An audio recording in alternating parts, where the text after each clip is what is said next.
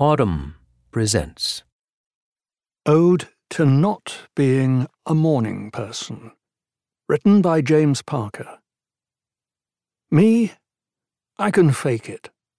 Stale as I may be from the night before, one foot, one leg, stuck in the underworld, I can still crank up the sociability.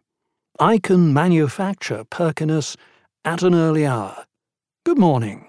Good morning. Am I even faking it? Perhaps not. It is good to wake up. I do rejoice in the restoration of consciousness, the grand democracy of daylight. Yes, good morning. You, on the other hand, no faking for you. You're condemned to a splendid and groaning authenticity. Waking is suffering. Humans are intolerable, and you cannot, you will not hide it. You wince, you flinch, you shuffle around. Should you happen, by some mischance, to encounter another person before you've gotten yourself together, you rear back like a scalded troll. The hours of sleep, it appears, have not refreshed you. They have flayed you. And that's what I like about you, non morning person your fastidiousness, your great delicacy of being. You don't bounce giddily from oblivion to wakefulness, taking it all for granted, confident of finding things more or less as you left them at bedtime. No, no, it's a change. It's arduous. It's real. Deflector shields, gone. Resilience, none. The world is upon you as a pressure, an aesthetic offence, a ghastly payload of noise and glare and babbling, galumphing people. You'll be okay. You'll get there. But you need time. Complex operations of personal reassembly are required.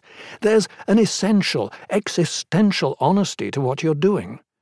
Every morning, out of old socks and empty bottles of ibuprofen, you build yourself anew. Morning person versus non morning person. It's a classic duality, isn't it? It's Hardy versus Laurel. It's McCartney versus Lennon, woke up, fell out of bed, dragged a comb across my head, versus please don't wake me, no, don't shake me, leave me where I am. And this, being America, we're heavily weighted in favour of productivity and go getemness. What politician will confess to having trouble waking up? You're a bit counter-cultural, non morning person, sunk in your vibes, crowned with your bedhead. You're a subversive. And here's a truth morning people fizzle. They front load the day, they burn all their energy before 10 o'clock, and the remaining hours are just a kind of higher zombiedom.